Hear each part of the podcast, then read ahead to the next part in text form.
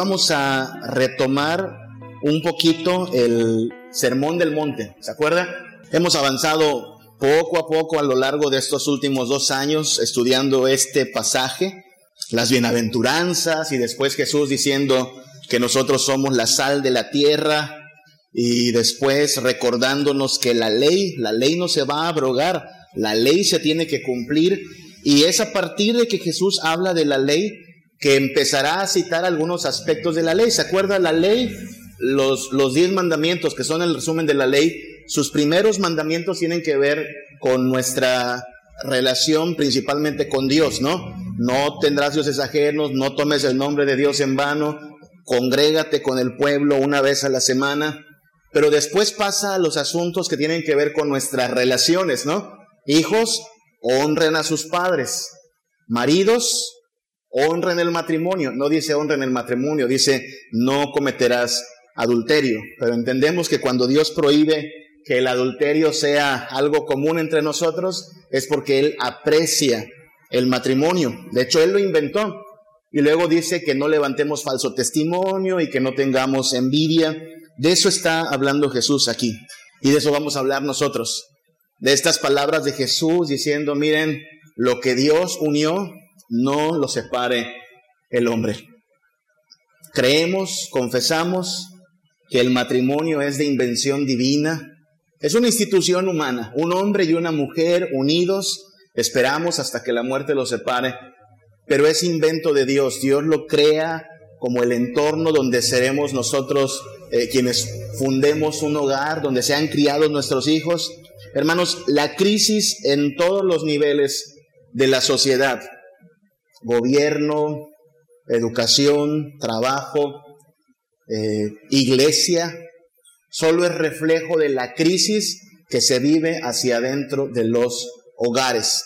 El primer lugar donde comienzan a ocurrir las crisis eh, entre personas es en casa. Y la casa es fundada cuando un hombre y una mujer unen sus vidas. Por eso el matrimonio es tan importante, porque de esa decisión que tomamos y en la cual decimos sí acepto, estamos tomando el rumbo hacia crear un entorno de bondad, justicia, sobriedad, o estamos tomando un camino hacia algo que se va a poner cada vez más feo. ¿Cuál es la clave? Bueno, Salmo 127 nos dice que si Jehová no edifica la casa, en vano trabajan los que la edifican. Si Dios es el fundamento de nuestro hogar, entonces, pase lo que pase, a pesar de las dificultades, iremos bien, estaremos bien. Entonces vamos a estar aquí en, el Sermón del Monte, Mateo 5, Mateo capítulo 5, versículos 31 al 32, y son solo dos versículos. Pero antes también recordemos una realidad. El matrimonio, hermanos, va a la baja. El matrimonio, según los datos, hoy los corroboré todavía en la mañana, dice que en nuestro país se registraron 335 mil, poquito más, matrimonios. Y de esos 335 mil se registraron 92 mil, casi 93 mil divorcios. Es decir, datos del INEGI, que por cada 100 matrimonios ocurren 27, 28 divorcios. Casi la tercera parte de quien dice sí acepto termina divorciándose. Datos oficiales, por supuesto, hay que contar aquellos que aunque no se divorcian están separados, que esos no son fáciles de contabilizar. El matrimonio va a la baja, el matrimonio está en crisis en nuestra sociedad. No es el primer eh, lugar donde vemos esto. Ya en la época de Jesús, cito el Sermón del Monte, versículos 31 al 32 de Mateo 5, había una problemática que involucraba ya el divorcio como una salida fácil para los problemas de la casa. Dice Jesús en este sermón, cualquiera que repudie a su mujer, que le dé carta de divorcio. Así les dijeron, dice Jesús, oísteis que fue dicho, así les dijeron, cualquiera que repudie a su mujer, que le dé carta de divorcio. Pero yo les digo que todo el que se divorcia de su mujer, a no ser por causa de infidelidad, la hace cometer adulterio. Y cualquiera que se casa con una mujer divorciada comete adulterio. Hablaremos de este asunto del divorcio lo más a profundidad que podamos. Lo haremos el próximo domingo. Hoy, hoy no quisiera que empecemos a abordar el asunto del divorcio, sino el asunto de el modelo de Dios para el hogar, para la familia, para el matrimonio. Porque si hubiésemos tenido siempre el modelo de Dios para el matrimonio, entonces el divorcio se habría evitado en muchos, muchos hogares. Cuando Dios, por medio de Jesús, dice, miren, no se pueden divorciar por cualquier cosa, lo que está diciendo Jesús es, el matrimonio es algo serio. En la época de Jesús había dos interpretaciones. Aclaro, la ley de Dios dice que cuando un esposo encuentra algo malo en su esposa, se puede divorciar de ella. La ley lo dice. Si un marido encuentra algo que le pueda reprochar a su esposa, se puede divorciar de ella. Ahora, el problema está en definir qué es algo malo, qué es algo que se le pueda reprochar a la esposa. Porque había unos que la querían poner muy fácil y decir, bueno, si cocina feo, si cocina mal, me puedo divorciar. Si tiene un mal carácter, me puedo divorciar. Es más, si de pronto aquellas chapitas, aquello, aquella piel bonita, juvenil, ya se arrugó tantito, pues yo me puedo divorciar. Se acabó la atracción. No es nada diferente al mundo en que vivimos hoy, ¿no? ¿Cuánta gente no con base en estas eh, motivaciones superfluas, firma un divorcio. Es que ya no me gusta, es que ya no me atrae, es que me cae mal, es que hay incompatibilidad de caracteres. Por cualquier cosa hoy también se firma un divorcio, también en la época de Jesús. Había otros, un partido más conservador, digámoslo así, que decían, no, sí, bueno, ahí dice que si encuentras algo malo, pero se refiere a algo malo, malo, malo, malísimo. Específicamente, adulterio. Alguien dio su palabra de permanecer fiel, de honrar el matrimonio, pero después le importó muy poco, engañó a su esposa, engañó a su esposo. En este mundo se le llama aventura, no, no es una aventura. Se llaman amantes, no, no son amantes. Bíblicamente son adúlteros y es pecado. Y en ese caso, bueno, firme el divorcio. Es libre usted. Eso es lo que plantea eh, el, trasfondo de esta discusión. Jesús dice, oísteis que fue dicho, ah, cualquiera que repudie a su mujer, cualquiera que encuentre algo que recriminarle a su mujer, divórciase. Pero no es así de sencillo. Y luego establece la única causal por la cual se puede uno divorciar. En nuestro contexto tenemos la misma situación. Y nosotros como cristianos, entendiendo que el hogar es importante, no sé si lo ha pensado, pero nuestro matrimonio es, es, es instructivo para nuestros hijos, ¿sabe? La forma en que una hija ve que su padre trata a su madre está instruyéndola para el futuro. La forma en que una hija ve que su madre trata a su padre también le está instruyendo para el futuro. La forma en que hablamos, de hecho, del matrimonio habla mucho también de esto. Esta semana eh, he estado colaborando en el seminario hablando del pacto, hablando de nuestra relación como pueblo del pacto y hablando de la familia en parte. Y alguien me preguntaba, pero, pero hermano pastor, ¿Por qué será que hoy tenemos menos matrimonios que nunca? Otra vez las estadísticas dicen que cada vez se casa menos gente, va a la baja el matrimonio y cada vez se divorcia más gente. Las proyecciones son espeluznantes. Dicen que por ahí del 2050, si seguimos con esta tendencia, por cada 100 matrimonios habrá 90 divorcios. Entonces me dice un hermano, pero la realidad es que muy poca gente se está casando. Y no solo hablamos de los que no conocen a Cristo, hablamos de incluso en la iglesia. ¿A cuántas bodas hemos ido en el último año? Muy pocas, ¿verdad? Muy pocas. Y parte de mi respuesta era, bueno, es que de por sí mira la fama que le hemos dado al matrimonio. A veces son los mismos padres los que desalientan a sus hijos hacia el matrimonio. No, hijo, no te cases ahorita, no, ¿para qué? Mírame cómo con tu papá, es un infierno esto.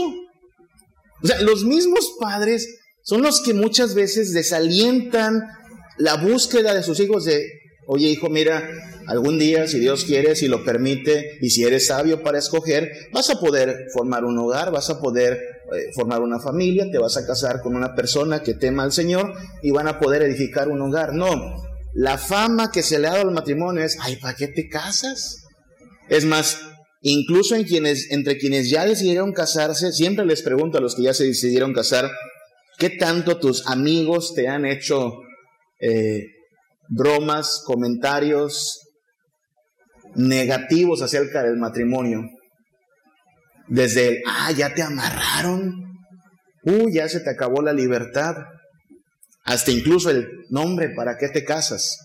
Entonces, en una sociedad donde el matrimonio no está apreciado, no está evaluado como algo importante, pues no es de sorprender que otras cosas formen parte de las prioridades en, en nuestro proyecto de vida.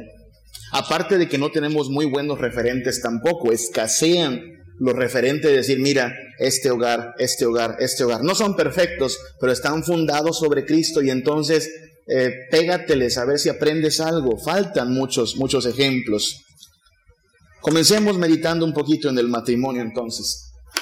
Cuando hablamos de matrimonio, hermanos, no hablamos entonces de eventos, porque si usted ya vio, según la estadística, hay muchas bodas, pero muchas personas que participan en bodas terminan divorciándose. Así es que no se trata de organizar un evento. El evento es sencillo de organizar, ¿sabe? Y la pandemia también ha traído su, su nueva forma de organizar eventos. Es todo más express, más íntimo, porque no podemos tener una gran, gran lista de invitados. Pero hermanos, una cosa es organizar la boda.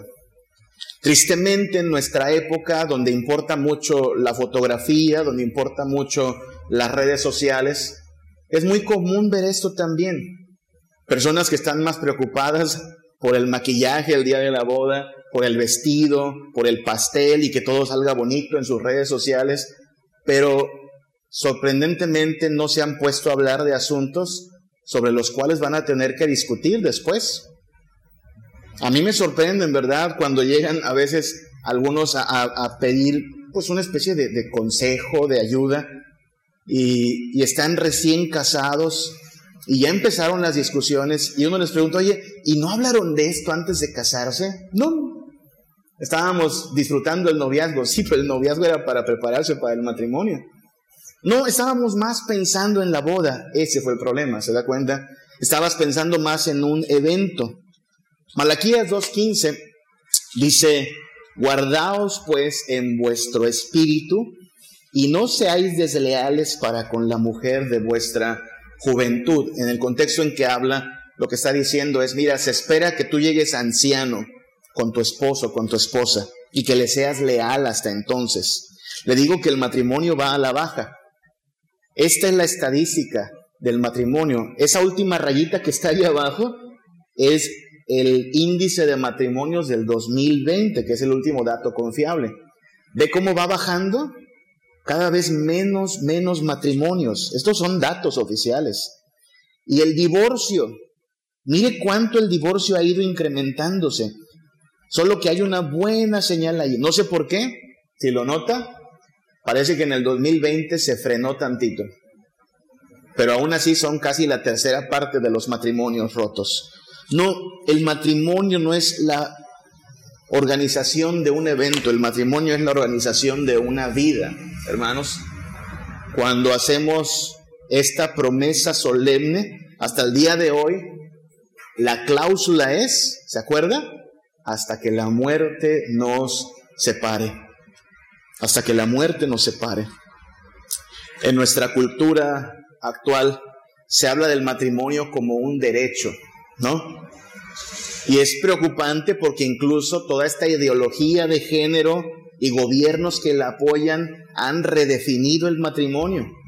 ¿Cuánto nos habíamos gozado de que Yucatán había permanecido ajeno a esto, verdad? Y decíamos gracias a Dios, pero usted sabe, recientemente, a media pandemia, El Congreso votó a favor y hoy también en Mérida y en Yucatán es posible hablar de una redefinición, según ellos, del matrimonio. Digo según ellos porque el hombre no puede redefinir lo que Dios ha establecido, hombre y mujer unidos en matrimonio. Pero le tengo buenas noticias. Toda esta gente que habla de que amor es amor y puede él con él casarse, parecen muchos, pero según las estadísticas, y esto me alegra en verdad, son muy pocos todavía. 333 mil matrimonios entre hombre y mujer, como debe ser. 2.400 matrimonios entre gente del mismo género. Pocos. Y esperemos que queden así, como una minoría. Tan solo decir esto podría ser ya objeto de persecución, ¿nota eso? En esta cultura donde esto es homofóbico. Así es que por favor no me vaya a subir a las redes, a menos que quiera pagarme a un abogado. No, Génesis 2 del 21 al 22 establece algo que pareciera básico, ¿no? Es Dios quien hace caer en el sueño profundo a Adán. Mientras éste duerme, toma una de sus costillas, la cierra esta herida y de la costilla que toma forma a una mujer y la trae al hombre. Dos cosas hay que establecer aquí, básicamente. Primero que nada, desde el principio Dios establece hombre, mujer, matrimonio. Pero además, no sé si lo nota, es Dios quien le busca compañía a Adán. Es Dios quien le concede a Adán el privilegio de estar casado. No es un derecho de Adán. Adán no tiene derecho a el matrimonio. Es parte del ministerio que se le ha encomendado a Adán. ¿Se acuerda? Dios lo lleva al huerto del Edén y Adán entiende, esta es mi chamba. Dios le trae los animales a Adán y Adán entiende, esta es mi chamba, ponerle nombre. Ahora Dios le trae a Eva a su vida y Adán entiende, ¿qué entiende? Esta es mi chamba también. Cuidar el huerto, cuidar de la creación, cuidar de mi compañera. No es un derecho de Adán, sino que Dios le otorga esa concesión. Es una vocación y viene de Dios y hay que verlo así. No es un contrato tampoco. No es un contrato. Y aquí es donde está parte del problema de cómo se define el matrimonio. Un contrato de conveniencias. Hoy en algunos países se habla de ponerle incluso plazos. ¿Sí sabía? Sí, ¿a, cuántos años lo quieres, no? Pues empecemos por tres, dicen algunos, con la idea de que cuando acabe el plazo establecido ya ni siquiera sea necesario divorciarse, ¿no? Cada quien para su casa si es que así lo quiere. No, no es así.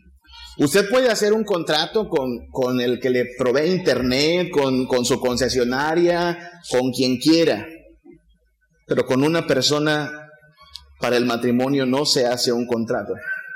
La Biblia dice en Efesios 5, 31 al 32, por esto dejará el hombre a su padre y a su madre y se unirá a su mujer. Note la forma en que habla a continuación. Serán una sola carne. Es tan íntima, tan profunda la relación que un hombre entabla con una mujer en el matrimonio que se vuelven una sola carne. Es más, Pablo dice, es un misterio, esto es, es difícil de entender. ¿No le pasa eso, hermano? ¿Usted está casado? El que esté casado, la que esté casada, no mira su matrimonio y dice, es un misterio esto. Es decir, ¿de dónde salió esta persona? No siempre estuvo en mi vida. No siempre la conocí. Y de pronto tal parece que mi vida no tendría sentido sin esta persona. ¿De dónde salió? Porque solo piense en la cadena de eventos que tienen que ocurrir detrás de el que se junten estas dos vidas. Yo, pienso un tanto en esto cuando, cuando reflexiono en mi propia experiencia, hermanos. En el año 2000, 2003, en algún día del mes de agosto, un tal hermano, el hermano Naín. El hermano Naín fue por mí al seminario y me trajo a esta puerta a bajar mis cosas, una mochila con mi hamaca. Y esta iba a ser mi chamba, ser por ese tiempo solo cuidar de los jóvenes. Yo vengo de Tamaulipas a estudiar porque creo que Dios quiere que sea pastor. Yo no estoy pensando en verdad en que, ah, a lo mejor en esta iglesia conozco a mi esposa. Pero un día entra la Martita y al rato nos conocemos y somos amigos y luego me quiero casar con ella. ¿Se da cuenta? Yo no lo planeé, es un misterio para mí. Y luego pienso en cada decisión que, que uno toma antes de eso, porque cualquier cambio en la historia hace que uno acabe en otro lugar, pero acabamos aquí con la persona que Dios quiere para ti. Y de veras, no quiero romantizar esto, porque hay gente que dice, no, no, yo oraba por mi esposa desde antes de casarme. Yo, yo encuentro difícil eso. Y se lo he dicho a Martita, por eso lo digo aquí. Yo, yo no oraba por ti, Martita. Porque uno anda con sus cosas, ¿no? Sus planes, su historia. Es muy romántico, soy yo muy romántico, yo lo sé. Oro, dicen las, las mamás también, oro por la que va a ser mi nuera. ¿Quién es esa? ¿Tú cómo sabes que va a escoger bien tu hijo? Ora por tu hijo para que escoja bien. Pero esto es romantizar de la persona ideal que Dios tiene para mí. No, no, no, no, no. Eso no es. Lo veremos si es que pasa. Y si pasa, he ahí donde está el misterio. Este Dios que teje las vidas y las historias de manera que dos personas totalmente diferentes a veces diferentes incluso en carácter y en perspectivas, pero guiadas por Dios, bueno, fundan un hogar, se vuelven una sola carne, es un misterio, pero Pablo dice, esto apunta a Cristo y a la iglesia. Hablaremos de esto un poco más el próximo domingo, pero lo que hay que establecer es que el matrimonio no es un contrato. Puedo cortarle a la tarjeta de crédito, ¿saben qué? No me gustó su servicio, pésimo servicio, ahí está. Cancele el contrato. Cancélele al Netflix si quiere, cancélele a Spotify. Eso se cancela. El matrimonio no. El matrimonio es un pacto solemne. No se supone que el matrimonio sea un infierno, ¿ok? El matrimonio no es un infierno. Hay gente que habla del matrimonio como un infierno. Ay, bien me lo decía mi madre, le hubiera hecho caso, este hombre bueno para nada, mi vida se echó a perder desde que me casé con él. Hija, no te cases, por favor, porque así le van a hablar a sus hijos. No, no se supone que sea un infierno. De hecho, la Biblia nos llama a los varones a ser lo más considerados con nuestras esposas y a la esposa a ser también amable con su esposo. Pero sí, tratando de ser muy realistas, hay que entender que el llamado del matrimonio es que el hombre ame a su esposa y la esposa ame a su esposo en el amor de Cristo. Efesios 5:25, maridos, amad a vuestras mujeres, así como Cristo amó a la iglesia y se entregó a sí mismo por ella. ¿Cómo fue eso, hermanos? ¿Hasta qué grado amó Cristo a la iglesia? Hasta el sacrificio, ¿no? Hasta la muerte, pues esa es la medida. Así es que bueno, no están muy buenos los frijoles, ame como Cristo amó a la iglesia. Bueno, su esposo no es el hombre más guapo del mundo, amelo, ámelo en el amor del Señor. Cualquier otro patrón de amor, cualquier otra medida de amor, no es la que Dios demanda de nosotros. Entonces, no es un infierno, pero aclaremos, el matrimonio es un calvario. El matrimonio es un calvario en el sentido de que nos llama a morir a nosotros mismos. Si no está dispuesto a morir a sí mismo, allí comienzan los problemas en el matrimonio. Quiero tener yo la razón, porque aquí en la casa nomás mis chicharrones truenan y no se me oponga, porque va a conocerme. Yo no, yo siempre tengo la razón y a mí no me discutan. ¿Ve? No está dispuesto a morir, no está dispuesto a ceder, no está dispuesto a menguar. Ahí comienzan los problemas. El matrimonio nos llama en gran parte a morir a nosotros mismos. Bueno, esto me gusta, pero pero ya no es tanto lo que me guste a mí, sino incluso lo que beneficia la relación. Hablando en términos prácticos, por supuesto, no en asuntos de convicciones o en asuntos que vayan en contra de nuestro servicio a Cristo. Pero sí, es un morir. Platicaba en la semana también con un estudiante que se casó, se animó a casarse a media pandemia también. Y digo, ¿cómo te está yendo? Y dice, ay, estoy aprendiendo a ser paciente. Y le digo, y tu esposa sin duda también, no creas que ha de ser muy fácil estar casado contigo. Estás aprendiendo, está bien, pero en el Señor van a poder morir a sí mismos a fin de que puedan cumplir con su pacto, su promesa. Establezcamos algunas ideas, hermanos. ¿Qué pasa cuando decimos sí acepto? Ahora, aclarar. Esto no solo lo debemos entender los casados. Para los casados, si usted lo está cumpliendo, bueno, es como animarlo a que siga haciéndolo. Si no lo está cumpliendo, es animarlo a que pues aproveche el 2022 para comenzar a hacerlo. La estadística dice que muchos, muchos divorcios ocurren incluso entre los 20 y 30 años de matrimonio. ¿Se imagina eso?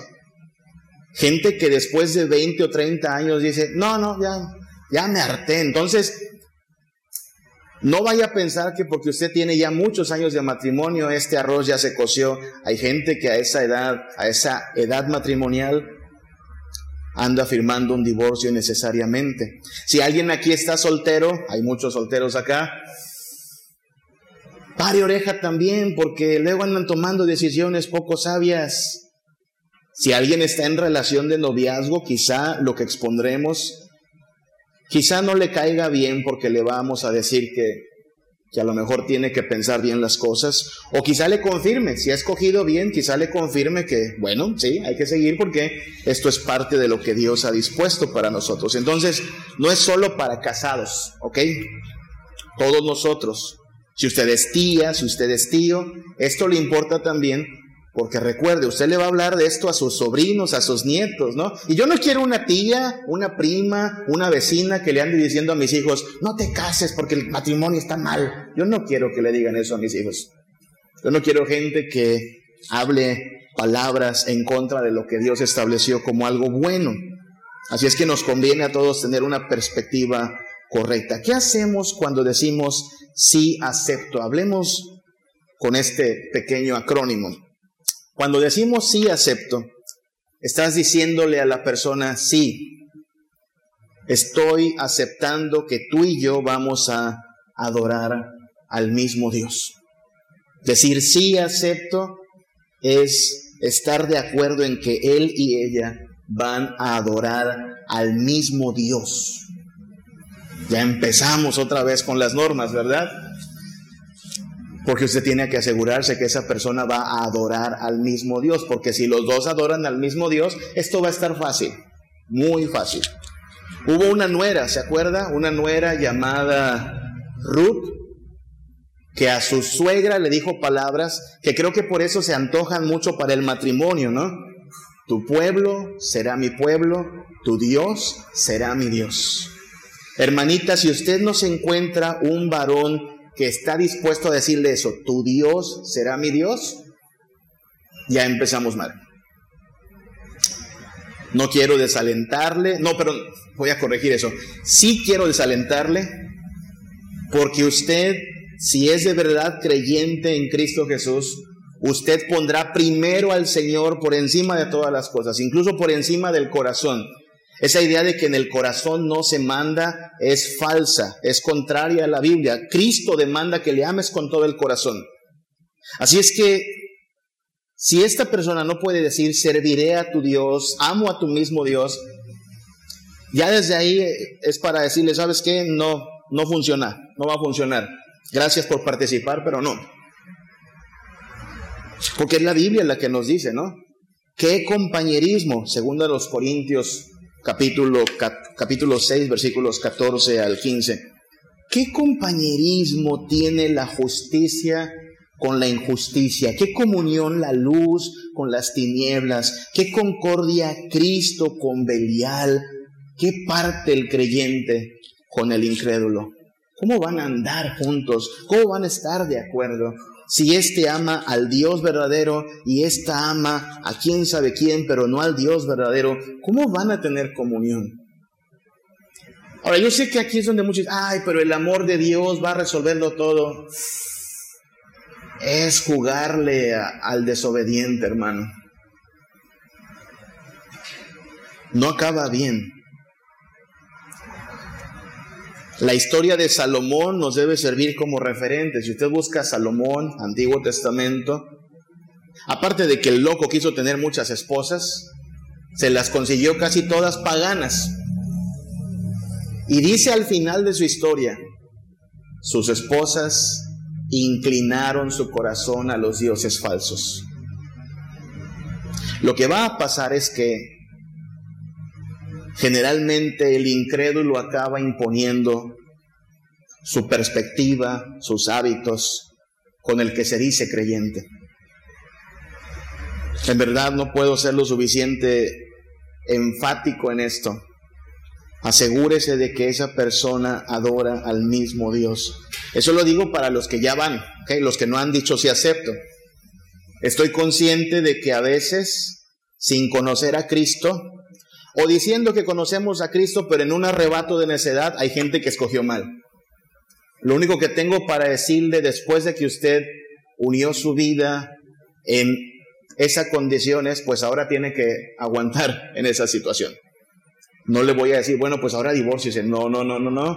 Usted dio su palabra.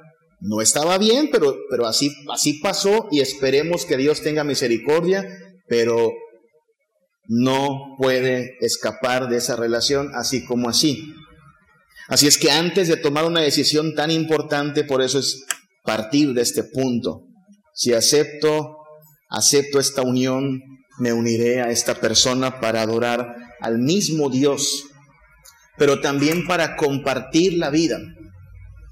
Cuando decimos sí acepto, estoy diciendo acepto compartir la vida. Es lo que está discutiendo la gente aquí con Jesús. Oye, ¿cuándo, ¿cuándo es posible que firmemos el divorcio? Es que me cae tan mal esa mujer, es que ya no me gusta. Jesús dirá, ah, ah, ah, ah. eso es necedad del hombre, la dureza del corazón, porque Dios dijo al hombre y a la mujer que serían una sola carne, y lo que Dios unió, dirá Jesús en un pasaje posterior en Mateo, no lo separe el hombre. Vamos a compartir la vida. La cláusula sigue siendo hasta que la muerte los separe. Mateo 19, 6. Ya no son dos, sino una sola carne. Por tanto, lo que Dios juntó, no lo separe el hombre. Ahora dirá alguien, pero no estoy listo para eso. Está bien. ¿No estás listo para eso? No andes jugando con eso. ¿No estás listo para unir tu vida a otra persona hasta que la muerte te separe de ella? Pues no juegues al noviazgo sin propósito. No juegues a los amigos con derecho. No juegues a la telenovela. ¿No estás listo para algo tan importante? E, estoy de acuerdo. Pero entonces no quieras solo la parte que a veces se antoja del apapacho, del arrumaco, pero no las responsabilidades. Así no funciona. O es el paquete completo con compromisos, con fidelidad hasta la muerte, o nada. Una sola carne es la, es la palabra que dice Jesús. Una sola carne, lo que Dios juntó, no lo separe el hombre. Ore hermano, ore con toda devoción y fervor por la iglesia príncipe de paz, por sus matrimonios, que en verdad honremos la palabra que dimos y que no sea sino la muerte la única que ponga fin a esta promesa. Ahora, ¿qué más estamos haciendo? Si le digo a una persona, sí acepto, y nos dan la bendición y a partir de entonces somos marido y mujer, estamos aceptando edificar un hogar. Edificar un hogar. ¿Sabe a qué se refiere esto? Se refiere a un proyecto de vida. Cuando decimos edificar un hogar, hablamos de el proyecto principal. No, no un accesorio de la vida, sino el proyecto principal. Y cuando yo decido el proyecto principal va a ser el hogar, entonces los proyectos alternos a veces hasta son cancelados. ¿Le pasó, hermano, que cuando se casó dejó a un lado algunos proyectos? Cosas que quería para usted, pero dijo, pero bueno, no se va a poder porque nos casamos. ¿Le pasó, hermanita? Es posible que pase. Tenía este plan, pero nos casamos y entonces nuevas realidades. Es el proyecto principal. Y eso es lo que a veces pesa, ¿no? Y es donde, cuando no prestamos atención al principio bíblico, luego vienen los reclamos. La esposa que le dice al esposo, yo dejé todo por ti y mira cuánto recibo. Sí, pero desde el principio debiste saber que había que dejar muchas cosas por esta relación. O el esposo que ya también, es que yo tenía estos planes, pero por casarnos ya no pude realizarlos. Sí, a veces hay que decir que no a ciertos proyectos. ¿Se? Le, conté hace un tiempo que estaba yo en un proyecto doctoral, quería ser el doctor Samuel Hernández en teología, imagínense. Pero un día le dije a Martita, ¿sabes qué, Martita? Ya no quiero, ya no quiero ser doctor. No que no me guste la idea de ser doctor, pero descubrí que solo el primer año es, es tan estresante, desgastante y no quiero perderme esto la, casa y los enanos están en una etapa pues bastante bonita, están cachetones, quiero verlos crecer. Y lo digo, y decir, no me pesa, lo, cuento solo para decir, y no me pesa, ay, sería doctor, imagínate. No, no, no, no. Hay proyectos que no pasa nada, se dejan en segundo término porque decidimos, este será nuestro proyecto. La casa, el hogar, lo vamos a, ya no es tu vida, mi vida. El, problema es que todavía se habla de la autorrealización como un ideal, ¿no? Autorrealizarme. Y ahí tiene usted matrimonios donde están juntos, pero solo duermen juntos, pero cada quien en el día por su lado y sus agendas, cada quien por su lado y cada quien con sus cosas e incluso sus bienes, ¿no? Mi dinero, tu dinero, tus cuentas, mis cuentas, mi auto, tu auto, mi teléfono, tu teléfono. Me sorprende incluso que hay lugares donde en el hogar se habla de privacidad. Esto es extraño en el matrimonio, hermanos. Privacidad en el matrimonio. Eso no existe en realidad. ¿Cómo estaban Adán y Eva en el huerto del Edén? Le decía Adán, dame mi privacidad, Eva, por favor. Tantito para allá. Respeta. No, ¿qué dice el pasaje de Génesis? Estaban desnudos y no se avergonzaban. Es tal la unión, tal la franqueza que debe haber, que pueden estar juntos totalmente en todos los aspectos y no reclaman, hey, hágase para allá. No, lo digo porque encuentro luego situaciones donde, ay, es que eh, eh, mi esposo le pone clave al celular. ¿Qué es eso? ¿De qué se esconde? ¿De quién se esconde? Quiere darle certeza a su esposa, quítele las claves a su celular. ¿Qué privacidad? Son una sola carne. Y el proyecto es edificar un hogar. Tiene que quitarse eso. Este es mi espacio, este es su espacio. No, este es nuestro proyecto. Y claro, cuando está fundado sobre Cristo, va a funcionar. Con sus problemas lógicos, entendibles.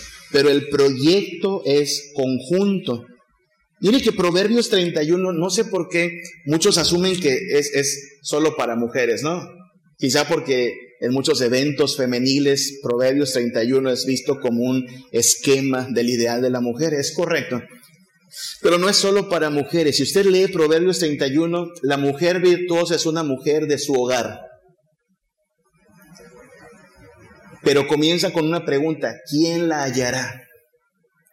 Y un hombre solo va a encontrar a una mujer de su hogar cuando el hombre también tiene el deseo de edificar un hogar. Es decir, ambos deben entender que el hogar es el proyecto principal. Si usted lee todo Proverbios, verá que la mujer virtuosa trabaja para su casa. Sí aprende cosas para su casa. El marido se va a trabajar confiado, pero no se va a trabajar para él mismo, sino para su casa. La casa se vuelve el proyecto principal. Es preocupante porque nuestra cultura, ya lo hemos dicho, ¿no? Si usted está en un círculo, ha visto esos círculos de damas entre los 25, 30 años y empiezan a, conocerse. ¿Tú qué eres? No? Ingeniera, licenciada, abogada, eh, contadora, lo que sea. ¿A qué te dedicas? ¿No? Estoy en un despacho, en un buffet, estoy en recursos humanos, en una empresa, donde una de estas damas diga, soy ama de casa. El momento en que dice soy ama de casa, ¿qué expresión hay en las que le rodean? Ay, pobrecita. Porque la mujer de su casa hoy es vista como oprimida. No se autorrealizó, dependiente. No, no, no, no, es opresión estar en un hogar. Y no, no estoy, por favor, no estoy diciendo que no estoy a favor de que una dama aprenda, estudie. No estamos diciendo eso sino que todo debe ser para abonar al hogar como proyecto principal. Y si algo obstruye el que el hogar sea el proyecto principal, entonces lo podemos dejar. No es la prioridad. El hogar se vuelve el proyecto principal. Alguien dice, no quiero eso, no estoy listo para eso, quiero mi plan, tengo mi agenda, respetamos eso, pero con, estos mismos principios le diríamos, entonces no ande jugando a relaciones sin propósito. No está listo para formar un hogar, bien, no, no es obligación, ¿eh? No está listo para abrirse totalmente a una persona y darle todo acceso a su vida, su intimidad, a su privacidad. ¿No está listo para eso? Bien, respetamos eso. No ande jugando al novio, al amigobio, al compañero de cama, al adulterio y a la fornicación, no acaba bien. No pierda su tiempo entonces jugando, dedíquese a ese proyecto de vida, no es edificar, un hogar, haga entonces lo que tenga en mente honrando a Dios, pero no juegue. Cuando digo sí acepto, estamos diciendo sí acepto a priorizar la relación. Esta relación esposo-esposa se vuelve la más importante. Muy importante. Priorizar la relación tiene sentido cuando Dios dice en Mateo 19:5, y es un eco del Antiguo Testamento, dejará el hombre a su padre y a su madre. Dígame si no hay otra relación más profunda, básica que esa, ¿no? Tu padre y tu madre tu padre te engendró, tu madre te llevó en su vientre. Es una relación muy estrecha, ¿no? Y aún así Dios dice, sí, pero cuando te casas, incluso esa relación tan importante, tan bendecida, si es que tuviste un padre y una madre piadosos, pasa a segundo término. No quiere decir que les deje de hablar, no quiere decir que corta totalmente, pero sí que ahora la prioridad del esposo es su esposa y la de la esposa es su esposo. Hermanos, cuántos problemas no vienen porque esa tan sencilla idea no se lleva a cabo. ¿Ha visto eso? Hogares donde la, mamá del esposo sigue queriendo ser influyente, sigue queriendo meter su cuchara, o también donde la mamá de la esposa no quiere dejarlos. Bueno, deben entender eso. Ahora la relación principal es tu esposa, es tu esposo. Incluso es más importante, mucho ojo, que la relación con sus hijos, hermanos. Hay gente que no sé por qué, después de estar casados un tiempo, después de que ya vienen los hijos, ahora el motor de su vida son sus hijos. Ahora su todo en la vida son sus hijos. Me decía un, esposo una vez, se quejaba. Antes el mi amor, mi cielo, mi vida era yo. Y cuando llegaron los hijos, ¿quién es el amor, el cielo y la vida? Los hijos. Eso no debe pasar. Claro, a los hijos se les ama y claro, puesto que están creciendo, se les da lo necesario, pero los hijos se van a ir. Si siguen este mismo patrón, entonces la relación principal es esa persona. No está listo para cortar con muchas otras relaciones. Quieres mucho a tus papás y no quisieras dejar de estar en comunión con ellos o incluso quitarte desde su casa. No te cases entonces. De verdad, no quieres cortar esa relación para tener al matrimonio como la principal relación en tu vida. Eso se respeta. Pasa también con los amigos, ¿eh? Porque, mira, cuando eres soltero puedes andar con tus amigos, desvelarte con ellos, amanecerte con ellos, pero ya no puedes cuando estás casado, ¿sí? Ya no debes. No estás listo para dejar a tus amigos, no estás listo para dejar el fútbol, los videojuegos, el cine en segundo término porque quieres estar con tu esposa, tu esposo, se respeta. Disfruta tu propia vida, pero entonces piensa, a lo mejor el matrimonio no es lo que hoy deberías estar considerando. La relación del matrimonio es prioritaria. Esto requiere trabajar al 100%. Cuando digo sí acepto, estoy diciendo sí acepto que voy a trabajar al 100 por esto. ¿Por qué quiero dejar esto un poco con mayor énfasis? Porque hay gente que dice que el matrimonio es 50 y 50. ¿Oye esa idea? El matrimonio es 50 y 50. Yo pongo mi parte, tú pones tu parte. Hay un problema con esa premisa. Y es que cuando ya empezamos de mi parte y tu parte, somos tan pecadores, hermanos, que yo no voy a querer poner mi parte hasta que la otra persona no cumpla con su parte. Y empieza el reclamo. Ah, pero tú no haces esto, me acusas de esto, pero ¿qué tal tú? Me dices esto, pero mira tú cómo me tratas. Y empieza ese estira y afloga porque lo vemos como un yo, yo lo hago cuando tú lo hagas. No, es al 100. Y aun si la otra persona pone el 90, el 80, el 50%, lo siento, usted dijo sí acepta. Y tiene que poner el 100. Si hay una causal por la cual usted podrá decir, si un día, espero que no se vea esa necesidad, pero si un día se presenta, usted podrá decir, 0% tendrás ahora de mí, pero de eso hablaremos el próximo domingo. Por ahora, basten las palabras de Jesús, del apóstol Pablo, perdón, primera a los Corintios 7 del 27 en adelante. Al que esté casado, no se le ocurra divorciarse.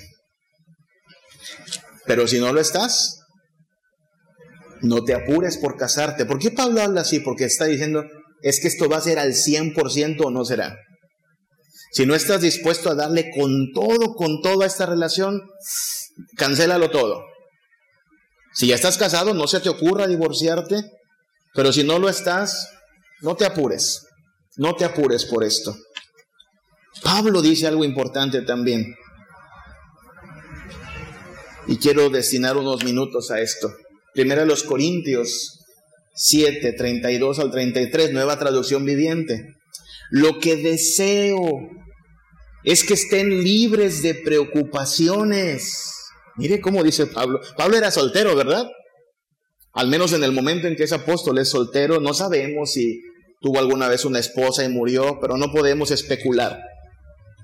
Y él dice, el que es soltero es libre para trabajar para el Señor y meditar en cómo agradarle. El casado, en cambio, tiene que ocuparse de sus responsabilidades terrenas y de cómo agradar a su esposa. Sus intereses están divididos. Y lo mismo le pasa a la que se casa. La soltera está siempre ansiosa de agradar al Señor y se consagra a Él en cuerpo y espíritu. Pero la casada tiene que ocuparse de sus responsabilidades terrenas y de cómo agradar a su esposo. Mucho ojo, antes de que avancemos, tengo que aclarar cosas respecto a este pasaje. Porque pareciera que una lectura básica dice que es más santo ser soltero que ser casado, ¿verdad? Y en algún momento en la historia esto sirvió para que algunas personas dijeran, ah, pues los hombres de Dios y las mujeres de Dios se quedan solteras. Y dio lugar a una práctica común llamada el celibato. ¿Se acuerda de eso? Sí, en, en la iglesia católico romana los sacerdotes no se casan, las monjas no se casan por una interpretación inapropiada de este pasaje, diciendo es que el que está soltero se ocupa de Dios y el que está casado, cosas terrenales. Y el problema está que pareciera que entonces los que nos casamos preferimos el mundo antes que Dios y no es lo que está diciendo el pasaje. El pasaje está estableciendo una norma de cómo se debe vivir tanto la soltería como el matrimonio. Mucho ojo, el soltero Primera los Corintios 7:32. El soltero está libre.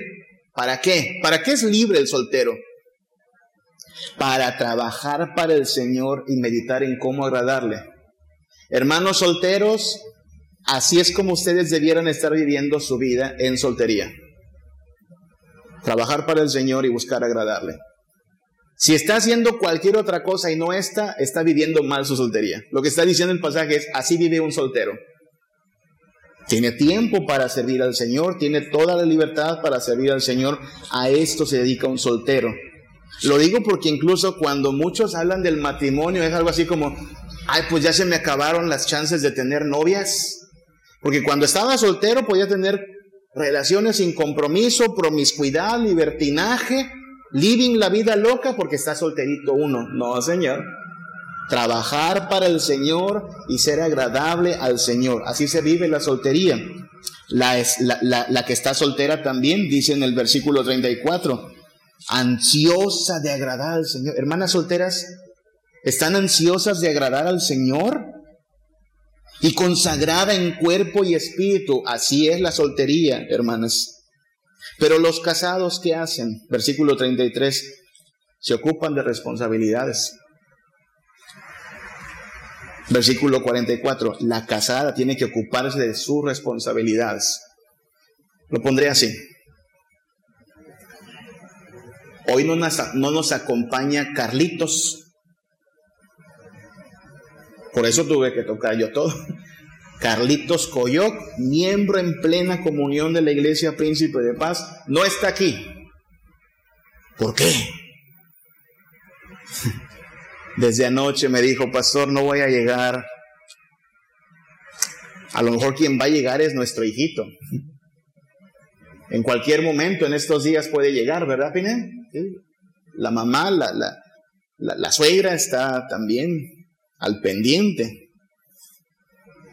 ¿Cuál es la responsabilidad primaria de Carlitos Coyoc? Su familia. Al 100. ¿Cree que me enojé cuando me da la noticia anoche? No, no. Es más, le di, Carlitos, órale, cuida a tu esposa. Al 100. Esa es su prioridad. Incluso por antes de nosotros, su familia. Y eso es lo que pasa cuando te casas. Antes disponía de Carlitos, le podía decir, oye Carlitos, a las 11 de la noche ensayamos. ¿Qué decía Carlitos? Está bueno, pastor es libre, ¿se da cuenta? Y pueden darnos la una, las dos, las tres, y Carlitos no tiene, yo tengo problemas, ¿no? Porque yo no soy soltero. Pero él tenía libertad, ya se casó, lo perdimos, no, no lo perdimos. Tiene responsabilidades. Y le animamos, cúmplelas al cien. Por cierto, ore por Janet, porque en estos, en estos días tiene que llegar la criaturita. Y eso es lo que va a pasar. Usted cuando dice sí acepto, lo que está diciendo es, esto va a ser tan importante que tengo que, si tengo que escoger entre mi familia y cualquier otra cosa, la familia es primero, porque esta relación es primero, al 100%. Finalmente, lo que usted está dispuesto a hacer en el matrimonio es otorgar gracia. No tardará mucho tiempo en descubrir que esa persona no es como se imaginó. Que una cosa es eh, prepararse para una cita romántica con velas, porque uno hasta se pone sus moños, ¿no? Cuando es novio, cuidamos nuestra forma de hablar, somos educados, nos arreglamos. Otra cosa es amanecer con esa persona todos los días.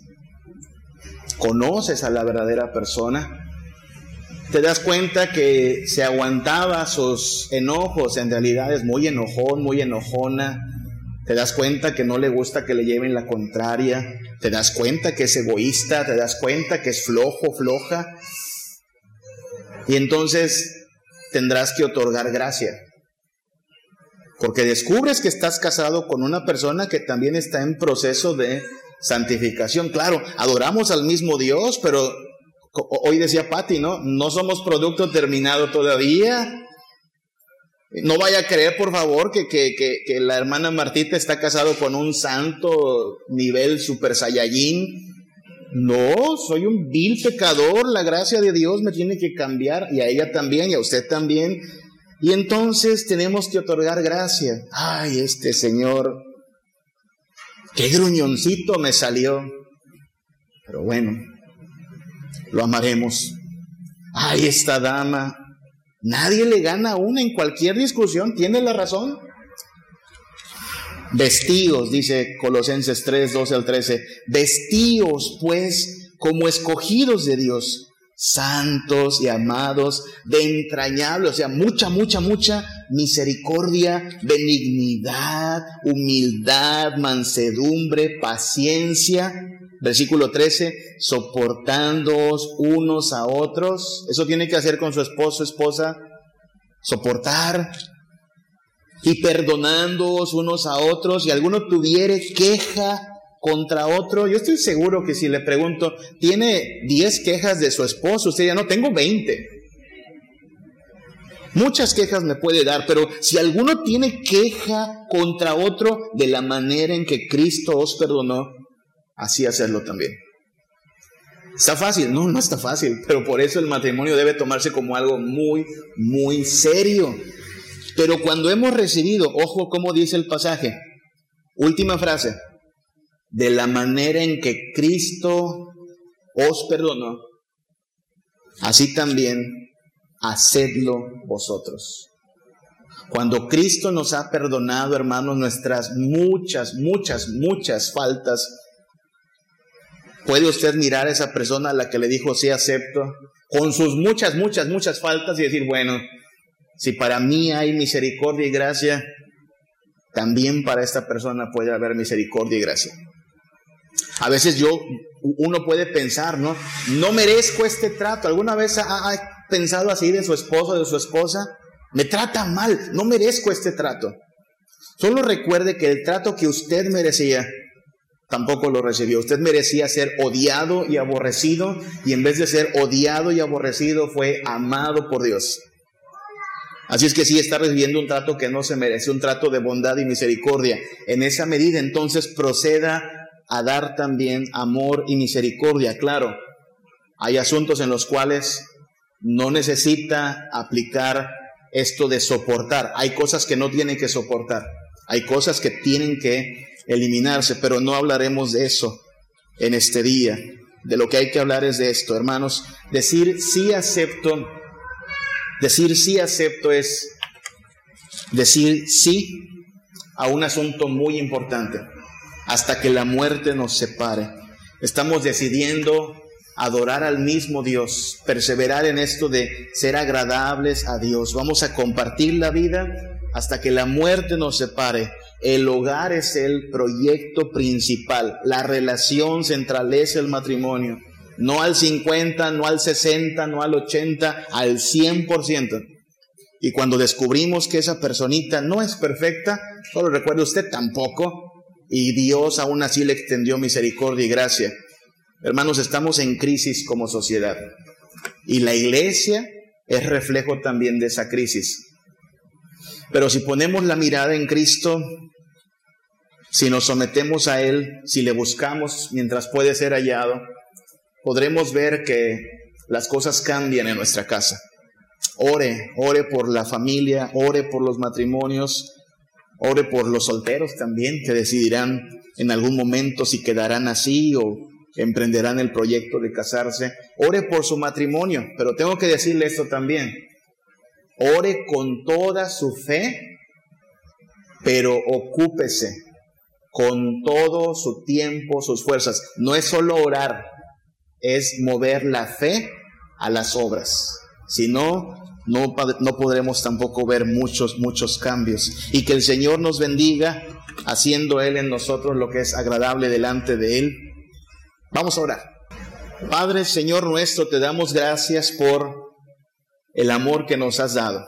Grandísimo, Padre, siendo nosotros imperfectos, llenos de corrupción y maldad, has enviado a tu Hijo Jesús para librarnos del pecado y la muerte. Pero tu Hijo Jesús ahora nos transforma y nuestras relaciones también son transformadas en esa misma gracia y misericordia. Y quisiéramos que así sea, Padre. Que estas tus hijas aquí reunidas en estado de matrimonio sean luz en su casa, sean luz a sus maridos. Que su principal voluntad sea tener la sabiduría para edificar su hogar y no la necedad para destruirla, Padre. Que estos hombres que aquí estamos, que hemos dicho que aceptábamos ser cabeza de un hogar, nos apropiemos de tu carácter, que no seamos una cosa aquí y otra cosa allá, que seamos transformados, Padre. Que nuestros hijos sean benditos en la medida que vean que sus padres se toman en serio este asunto, Padre. En esta sociedad que ha tratado de tergiversar la verdad, que ha tratado de oponerse a la familia, que nuestros hijos sean benditos por un hogar donde tu ley es la que impera, Padre. Que mis hermanitos solteros si no están tomando el matrimonio todavía como algo importante, que entonces desistan de todo intento de disfrutar lo que está reservado para el matrimonio, que la santidad sea su anhelo. Bendícenos, Padre, y enséñanos cómo se funda un hogar en tu Hijo Jesús. Instruyenos, corrígenos, Padre, y permite que nuestro hogar sea un entorno más de tu gracia, tu poder, tu presencia. Gracias por ser bueno, por hacer lo que para nosotros es imposible, Padre. Cuídanos, cuida a nuestros hijos, bendice a nuestra familia, guárdanos del mal, Señor, y sostén nuestro hogar, te lo pedimos en el nombre de Cristo Jesús. Amén. Mis amados hermanos, que la gracia de nuestro Señor Jesucristo, el amor de Dios el Padre y la comunión de su Santo Espíritu sea con cada uno de vosotros, ahora y siempre. Amén. Mi mejor adoración es entregarte todo mi corazón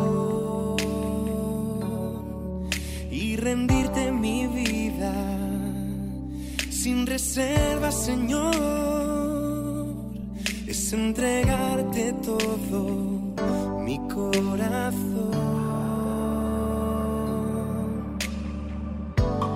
Mi mejor adoración es entregarte todo mi corazón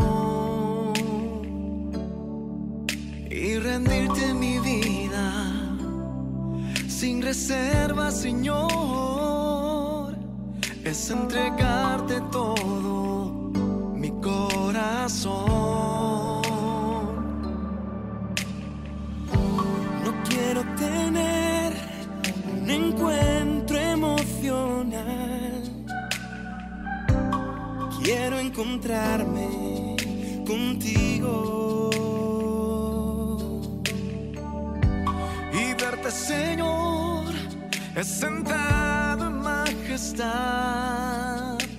y toma mi corazón, quiero cambiar.